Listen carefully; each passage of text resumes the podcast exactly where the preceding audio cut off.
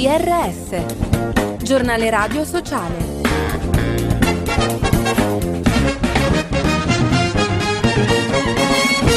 Bentrovati all'ascolto del giornale radio sociale da Fabio Piccolino. Numeri preoccupanti, violenza e cyberbullismo sono fenomeni sempre più presenti tra i giovani della Gen Z.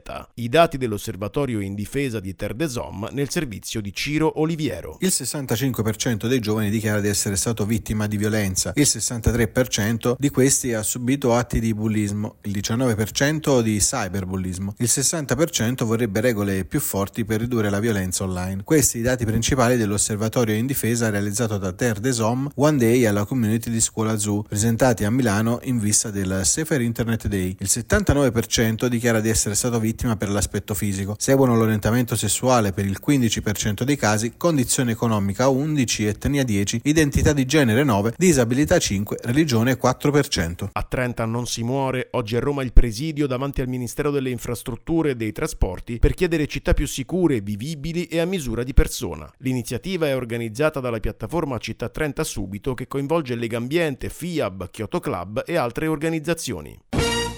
A secco, il governo catalano ha decretato lo stato di emergenza a causa della siccità. Per 6 milioni di residenti, limitazioni nei consumi idrici per quella che è stata definita come una situazione senza precedenti. Le piogge infatti sono insufficienti da circa tre anni. Rapporto Sport 2023, la prima indagine di sistema promossa da ICS e Sport e Salute, evidenzia la rilevanza economica e la capacità di generare benefici sociali nel settore sport. Luca Pancalli, presidente Comitato Paralimpico Italiano, evidenzia un elemento da non sottovalutare. Poi c'è qualcos'altro che naturalmente si chiama indice di qualità della vita, che può regalare lo sport. E guardate un po' quando interseca il mondo della salute diventa anche numeretto economico, che è quello che piace tanti, a tanti. Oggi noi non abbiamo abbiamo altri elementi di prevenzione, se non lo sport, i tesserati, perché un tempo c'era il servizio di leva, oggi non c'è più niente, c'è lo sport e la scuola, nella scuola non si fa pressoché più nulla. Inclusione e integrazione, aiutare i migranti nell'orientarsi tra i servizi digitali come iscrizione scolastica o SPID e facilitarne così l'accesso. A questo servono i video servizi digitali, istruzioni per l'uso disponibili sulla piattaforma Migrant Tools della cooperativa sociale Arca di Noè. I video sono il risultato di Digital for Migrants, il progetto europeo condotto dal consorzio L'Arcolaio.